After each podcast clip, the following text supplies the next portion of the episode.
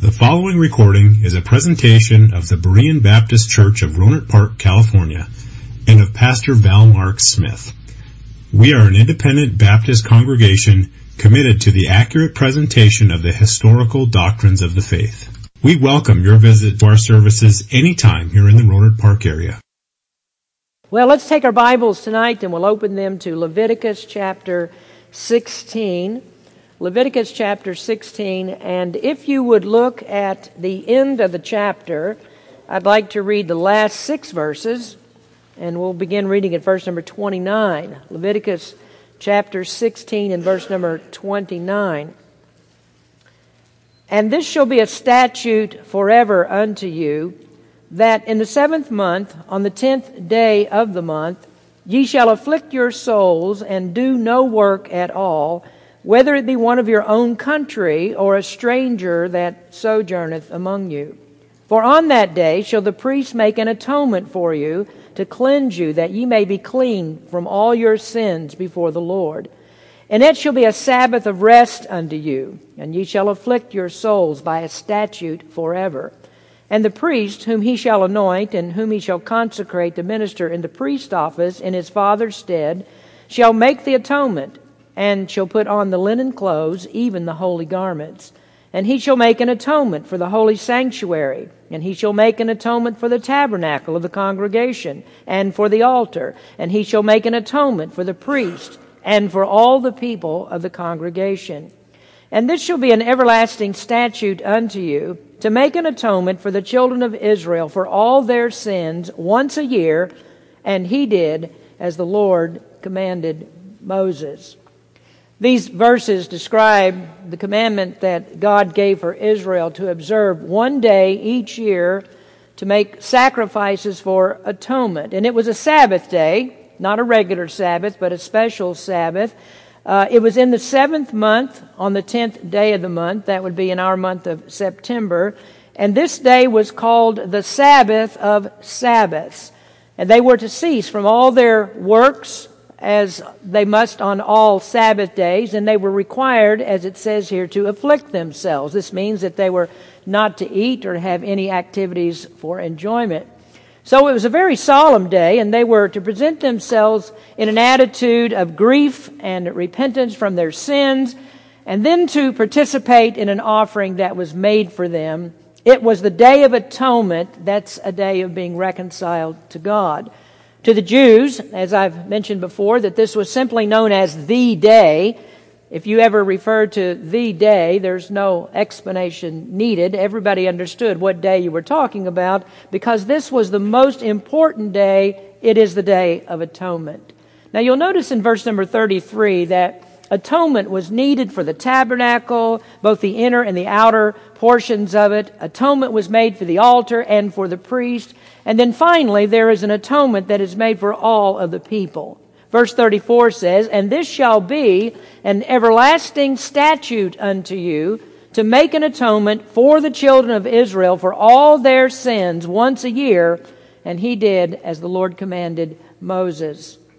Alfred Edersheim, in his book about the temple, said, It may sound strange, and yet it is true that the clearest testimony to the weakness and unprofitableness of the commandment is that given by the commandment itself.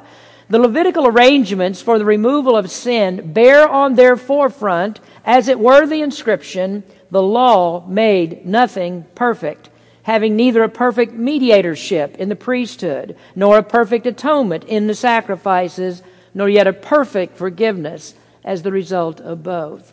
So Edersheim pointed out how the law itself is not good enough.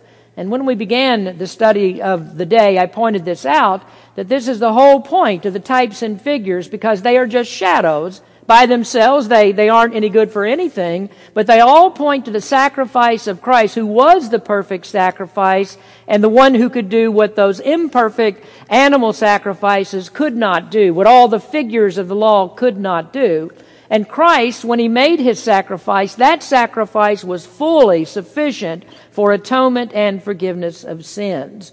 Now, in our last message, that's where we ended. We ended on this note and the fourth part of our outline that the Day of Atonement was a day of service.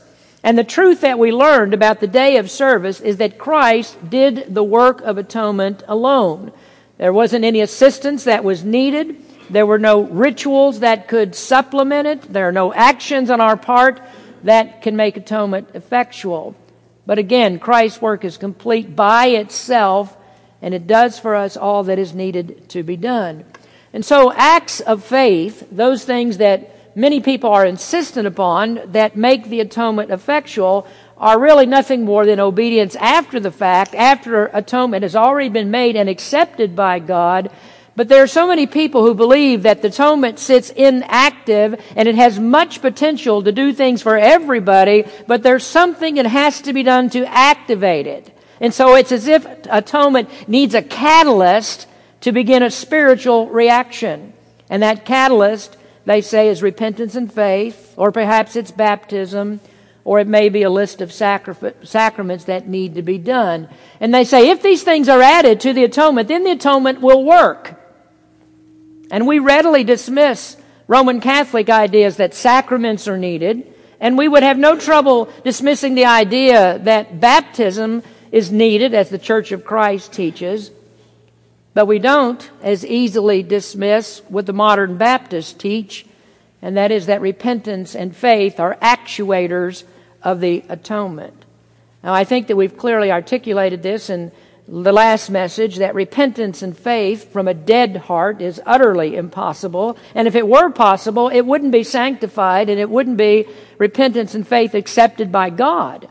And so it's necessary for God to supply the ability for repentance and faith. They are gifts of God that are received from the holy, sanctified heart of the Savior Himself, given to us by the Spirit. Every gift that God gives is good. And that is essentially the cardinal difference between the doctrines of grace and the daisy of the Arminians. Now, we accept that all the work that Christ did in salvation from our election before the foundation of the world to our glorification, everything in between is done by Christ and by Christ alone. And so he requires nothing to make redemption work. So I'm saying then that our salvation was, was purchased, that it was completely paid for, and it is effected by Christ alone. And that it's done for Christ's people alone and since it's done for his people, they do nothing to activate it, and so they are sure to receive all the benefits of it. And their reception of the gift is because God regenerates and because God enables us to receive it. So it's wrong to say that the atonement is made for everyone and all that they have to do is just activate the atonement by faith. Now, if you would, I'd like for us to uh, turn to Isaiah chapter 63. Isaiah is a, a very important book to read for understanding the exclusivity and the sufficiency of Christ's work. Uh, in fact, Jesus often quoted from Isaiah. And so let's look at this uh, prophecy of the, of the uh, Messiah in Isaiah 63, beginning in verse number 1. Isaiah 63, verse number 1. There's a question that's asked here in the beginning. Isaiah 63, verse number 1. Who is this that cometh from Edom? With dyed garments from Bozrah? Then the answer comes back. This that is glorious in its apparel, traveling in the greatness of his strength. Or rather, I apologize, that's a part of that question. Then uh, the it comes back here in the last part of that. I that speak in righteousness, mighty to save. That is the answer to this question. Wherefore art thou red? Next question. Wherefore art thou red in thine apparel, and thy garments like him that treadeth in the wine fat? And then the answer comes back, I have trodden the winepress alone, and of the people there was none with me. For I will tread them in mine anger, and trample them in my fury, and their blood shall be sprinkled upon my garments, and I will stain all my raiment. For the day of vengeance is in mine heart, and the year of my redeemed is come. And I looked, and there was none to help, and I wondered that there was none to uphold. Therefore mine own arm brought salvation unto me, and my fury it upheld me. Now, do you see Christ saying that I do the work alone? He said, I have trodden the winepress alone. It's Christ that puts down all enemies. It's Christ who stops Satan's attacks. It's Christ who defeats all principalities and powers. And it is Christ that opens the eyes of people that have been blinded by Satan and he overcomes our stubborn will and our resistance to the gospel. And that's done by the Spirit of Christ. And then if you look there at verse number five, there was no one else could do this. There was none to help. And so Christ, he says, his own arm brought salvation. So I want to be very crystal clear about this, that Christ said, no one helps, nothing we do can help, and if it was true that we could help, then we could just as easily say that we save ourselves with Christ's help as to say that Christ saves us with our help. So in Christ alone, as we sang this morning, in Christ alone, my hope is found.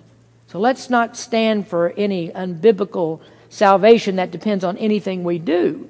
Now, most won't give up that repentance and faith complete the atonement, that is, makes the atonement work. But the atonement is done, and it has been done since Christ satisfied God on the cross. Now, let me help you then understand what I'm saying that repentance and faith, both of these were purchased in the atonement. We don't, we don't bring them to the table to enable Christ to save us. And so rather than activating the atonement, it's better to say that the effect of the atonement is applied to us through repentance and faith. They're the instruments by which God makes it effectual to us. Now, the picture of Christ's sufficient salvation is shown in tabernacle worship. We see that the work of the priest could never save them. Nothing that he did was permanent, and thus we have the comment in verse 34 that the Day of Atonement is to be a, an everlasting statute in Israel. That is, it's to stay this way, it's to continue this way until Christ came to make the day obsolete. Only the object of the day could end the rituals that were made on that day. So we've seen then that the Day of Atonement was a day of humility, that it was a day of sacrifices, it was a day of imputation, and a day of service. Now, fifthly, we want to consider that it was a day of acceptance. A day of acceptance. There are times when I think that I don't really need to repeat these concepts because I teach them so often. They're always fresh in my mind, of course, because I deal with these nearly every day. So I can go home and when uh, Bob releases one of the sermons, Randy gets it posted on the internet. If I decide to listen to one of those sermons, I, I listen to one of those and I say, Good point. That's right. That's exactly right. I understand exactly what you're talking about. Whereas some of you may not find it so easy at times to understand. Uh, I've been told that. Um, things that I, well, I know that things I say are not remembered. I find that out from conversations with people. They're not remembered. Some things are not comprehended. And I've, I've been told many times that I cover a lot of ground in a sermon. I give you um, a lot of things to think about.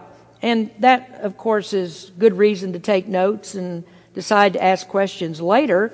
But then through much repetition of the themes, these things start to become clear. I know a preacher who said that he was going to stop preaching three point sermons and to make things easier for people that he would just stick to one point and he would drive that one point home. And so uh, this is a true story now. The next sermons that he preached, the next several sermons that he preached were one point sermons. Well, I know the fellow well, and I know that he didn't have very much depth in his three point sermons. So when he decided to preach only one point, you can imagine after he kept repeating one point that that's that's kind of irritating and it gets kind of boring. I mean, how many ways can you say water is well wet and milk is white? You, you know, you can't say that too many different ways. So that kind of gets dull after about two minutes. So I, I prefer that we would have sermons that are somewhat challenging and then if you don't get it, then you just ask me later, and that gives me another sermon to clarify, and then another one, and then another one, until you've got it all.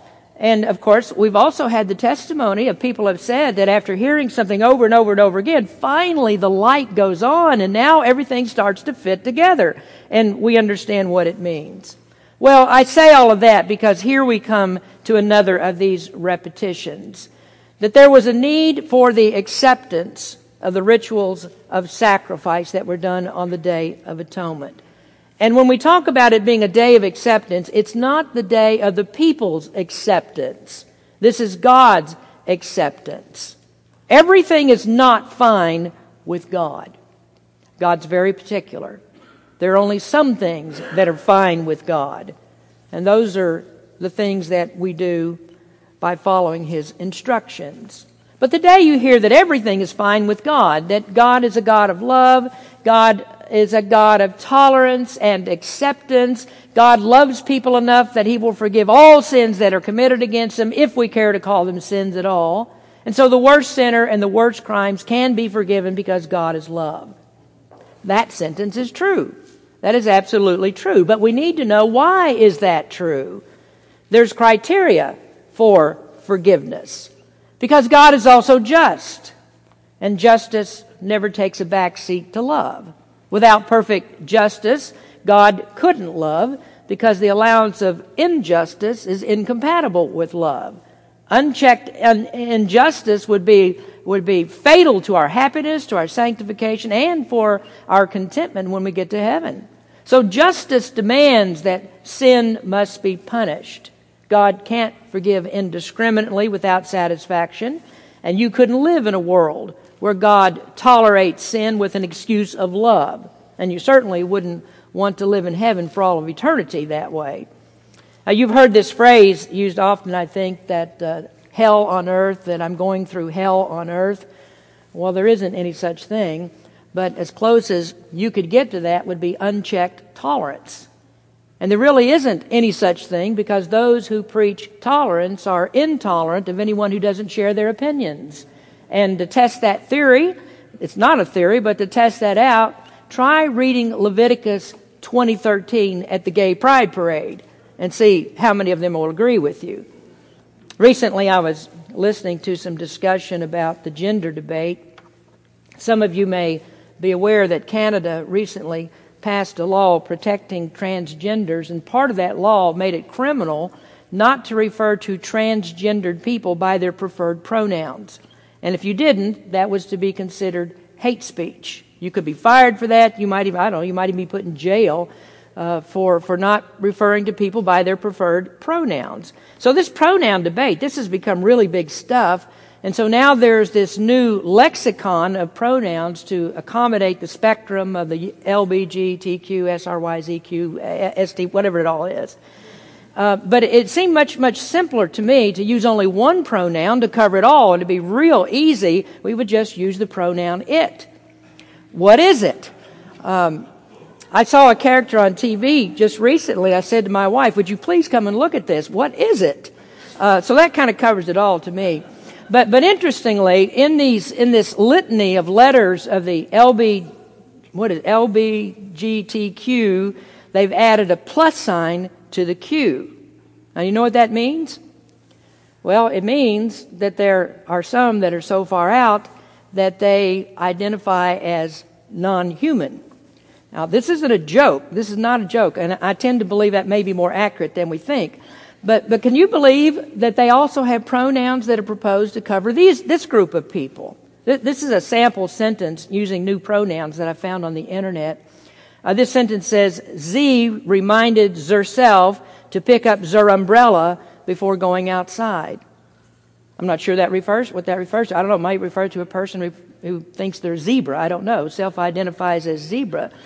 But all this is a very strange thing, and uh, we we we love Canadians, don't we, Matt? We we love Canadians, and some kids in the room are half Canadian. Uh, so, but we, we ought not to just blame the Canadians for this because it uh, because it's being so far out. Because it turns out that the opponents of this law who wanted to protect free speech in Canada say their representatives were influenced by Americans. And so what the LBGTQ has been unable to pass in our country yet, it, it is coming, uh, they passed it in Canada under the influence of all of our crazy activists.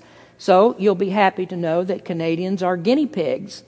And uh, that's not really a slam, that's just a euphemism, euphemism for what Americans are doing to the Canadians. See, the Canadians have long resisted being identified as American North rather than North Americans.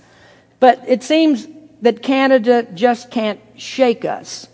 So, what would be most beneficial to Canadians is to build a border wall between us that they would gladly pay for if they had any sense.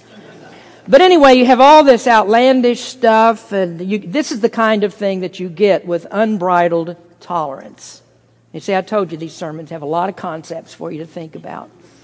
But let's return here now to the uh, idea of acceptance in the tabernacle.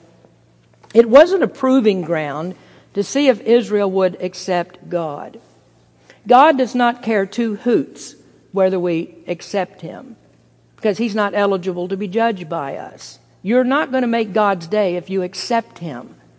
Salvation's often preached that way, though. God is lonely. God needs you. God is miserable without you. God needs you to complete Him. And that's just all nonsense. Here's a quote from Ligonier Is it true, as some say, that God is happy when we are happy? Of course. God, however, is also happy when we're sad. He's happy when we're frightened, when we're disappointed, when we're hungry, and when our foot falls asleep. God is always happy, ultimately speaking. The God we serve is the ever blessed God. God is God, and as such is not dependent upon any or all of us for his joy.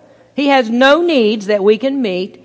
He is altogether satisfied by himself and in himself. Now you think for a minute why that's true. God is sovereign. Everything that happens happens because God has willed it to be so. And if he didn't choose it to happen, then it won't happen. So you think, did God choose to make himself unhappy by doing something that he doesn't like? Well, of course, that would be absurd. So there isn't anything that, that we would do that would make God feel better. So this means God's not shedding tears for you to believe in him. God cries because you won't believe in him, and you hear that kind of thing. He sheds no tears for people that are in hell, and that's because God is satisfied with justice. God loves justice, and God is perfectly happy with that justice. But for most, when you talk like this, it's a very radical thing because the scriptures often speak of God's pleasure. It does say that God has pleasure and displeasure in certain things. God is wrathful when he is displeased. But the point that's missed in all of that is that God is at the center of it, not us. In other words, God's pleasure or displeasure is controlled by his own parameters. And so he decrees one event will end in blessedness, and he decrees that another event will, will end in wrath. And that doesn't mean that God is discontent with either of those outcomes. And so this concern that God created man to fill a void in his person is absurd. He created man to have a creature on which he could display his attribute of love. And his love is made external in saving man and God alone sets the boundaries of it. And when I say boundaries, I don't mean that God has limitations of ability. No, his, his love is bounded only by the limits of his personality, which means he can't love outside of his goodness. He doesn't love outside of his justice or his holiness. God never loves out of, outside of any of his attributes. So, my point in this discussion is to say that God is never open for evaluation. We don't evaluate God.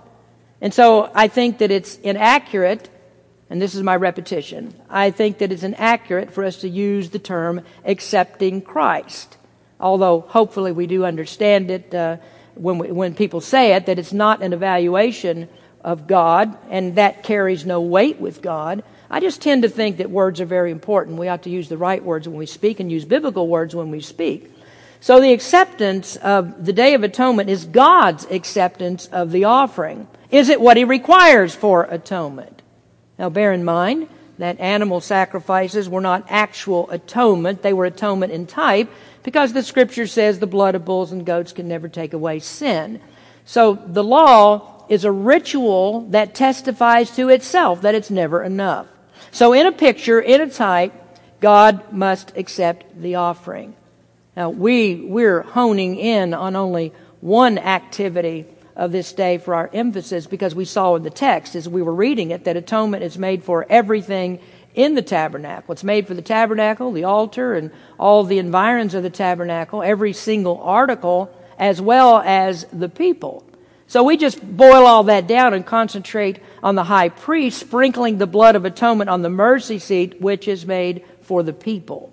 Now, if you look at verse 15 in Leviticus 16, then shall he, this is the priest, then shall he kill the goat of the sin offering that is for the people, and bring his blood within the veil, and do with that blood as he did with the blood of the bullock, and sprinkle it upon the mercy seat before the mercy seat. Now there he's, that's speaking of the sin offering made for the people. That's the national atonement for Israel, God's chosen people. Now this is then the primary focus of the day. Now can we zero in on this point again? That if it was intended to be a day signifying a general atonement, that is an unlimited atonement, one unqualified for all, then we would need to see another offering here. We would need to see another type, another animal that has a different designation. So we would need to see a, a, a sacrifice that's made for Gentiles, a general sacrifice that's made for all others. And I can't find anything in the entire Old Testament history of Israel an offering that is commanded for Gentiles. But we did notice in verse number 29 that there are those who might have been strangers and, and uh, they're, they're with the children of Israel, and they are also commanded not to work on the Day of Atonement. We know there's a mixed multitude that left Israel or Egypt uh, when they uh, when Israel left Egypt, and all of these people are on the way to Canaan. There's some that join themselves to Israel while they're on the way, but all of these are bound to live under the commandments that were given through Moses. And so the ceremonies that are given would comprehend them as proselytes. No one who lived among the Jews could ignore the rituals they made, and no worship to any God but God was tolerated. So there isn't an entertainment of an offering here to forgive the sins of Canaanites in uh, whose land that they would soon possess. There's not uh, an offering that's made for Moabites and Edomites whose lands they had to traverse in order to get to Canaan. No, these, none of these are considered to be a part of God's people. And so when we get into the New Testament and salvation is given to the Gentiles, that salvation comes because they're a part of a covenant. And so you might ask, well, what is that covenant? Where, where do we find this covenant? Well, it's the one that was made between the Father and the Son before the foundation of the world. This is the covenant that Jesus referred to in his high priestly prayer, prayer of John 17. So there in John 17 verses 5 and 6, And now, O Father, glorify thou me with thine own self, with the glory which I had with thee before the world was. I have manifested thy name unto the men which thou gavest me out of the world. Thine they were, and thou gavest them me, and they have kept thy word. Now, having passed this point which undergirds the doctrine of limited atonement, we see that the priest followed the instructions for how this sacrifice is to be made. The sins of the people are confessed on the head of a goat, and that goat is sent away into the wilderness. That's the goat that's called the scapegoat. But there was another goat that had been selected, and that goat, goat was killed. Its blood was collected, then brought into the Holy of Holies and sprinkled on the mercy seat above the Ark of the Covenant. So the priest brought in that blood to be accepted by God, and atonement was complete only when God accepted it. And all that feeds into our earlier discussion that in a type, in a symbol, atonement is complete when God accepts the blood. There aren't any other steps that need to be taken. So the activity that goes on outside of the tabernacle, all the things that the people are doing there, doesn't change anything that God does on the inside when the priest applied that blood. Now that brings us to the truth that's taught by this activity. And the truth is that we are accepted based on the application of Christ's blood. We are accepted based on the application of Christ's blood. The blood of the goat sacrificed outside, requiring actually two goats to complete the picture, that is the blood of atonement and that represents Christ taking his own blood into the heavenly sanctuary to make atonement for our sins. That blood has to be accepted. And when it is accepted, atonement is fully made. It's complete. Atonement is the satisfaction of God. That's the propitiation of God's wrath against sin. In Hebrews 9:24, for Christ is not entered into the holy places made with hands, that is not into the physical tabernacle or temple, which are figures of the true, but into heaven itself, now to appear in the presence of God for us. In verse 12, neither by the blood of goats and calves, but by his own blood he entered in once into the holy place, having obtained eternal redemption for us. Now, there's a lot that goes into this, a lot of thoughts that we need to consider, and we don't have time to go into all of those this evening. But instead, I want to bring into, uh, just as we're finishing up here, um, as a point of discussion, this very crucial point about the blood of Christ. This concerns the doctrine of divine blood. Was the blood that Christ shed the blood of God, or was it the blood of man? Now, that's a very important question because there's some who contend that the blood of the cross was divine and that the blood had supernatural qualities. And so there are inventive stories about people who, who touched the blood and suddenly they were healed, and other stories about how the blood ran down the cross, and then when it uh, touched the ground, that flowers blossomed and grass grew or whatever. Then there are others who say that it was physical blood, and this blood was collected by who we don't know, and this blood was taken into the sanctuary in heaven. Now, how strenuously we would argue that point might not be that important, but to say that the blood of Christ was not ordinary human blood is a very serious error. That if his blood was not human, as yours and mine is human, then that means it has to be superhuman or it must be divine. Those might be the same thing, I don't know. But the Bible doesn't say that the blood of Christ is superhuman blood, and it never says that it is God's physical, some kind of physical blood, spiritual blood, or anything like that. Some will say that it's blood that's untainted by sin. And it's true that Christ was sinless, but sin is not a condition of the physical flesh. That's the error of Gnosticism, of Docetism, that taught that uh, there couldn't be a bodily resurrection of Christ because he couldn't have been real human flesh because flesh is sinful. But the Bible doesn't teach that the physical body is sinful. Now, it certainly has been affected by sin, but in itself, it's not sinful. Otherwise, the Gnostics would be right that Christ couldn't have had a human body. So they say Christ can't be human because the body is sinful. But rather, the truth is that sin is a condition of our nature, that it, uh, sin is a disposition of the mind. And our flesh is affected by sin only in sin's devastating effect of death. Now, the effect then of sin is not to make this, this skin that's on my hands sinful or make the blood that flows in my veins sinful. Oh, the human body as a body of flesh is not sinful. Fact, when Christ arose, he arose in a human body of flesh. But it was flesh that had been transformed to be immortal flesh. Now that brings us to the conclusion that the blood, that is the bringing in of the blood, is a symbol of death.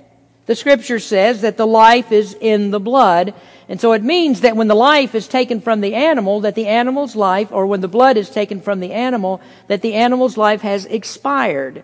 So then the blood of Christ becomes a euphemism for his death. So we are saved by the death of Christ, symbolized that life is taken because blood is shed. That has nothing to do with divine blood for healing. It's the death of the sacrifice for us that gives us life. And so when we sing songs like, What can wash away all my sins? Nothing but the blood of Jesus. What can make me whole again? Nothing but the blood of Jesus. Well, we mean the blood as a symbol of Christ's death. Because I don't think there's anybody in here who took a bath in blood when you got saved. Nobody was washed literally in blood. And so it's a euphemism for Christ's death.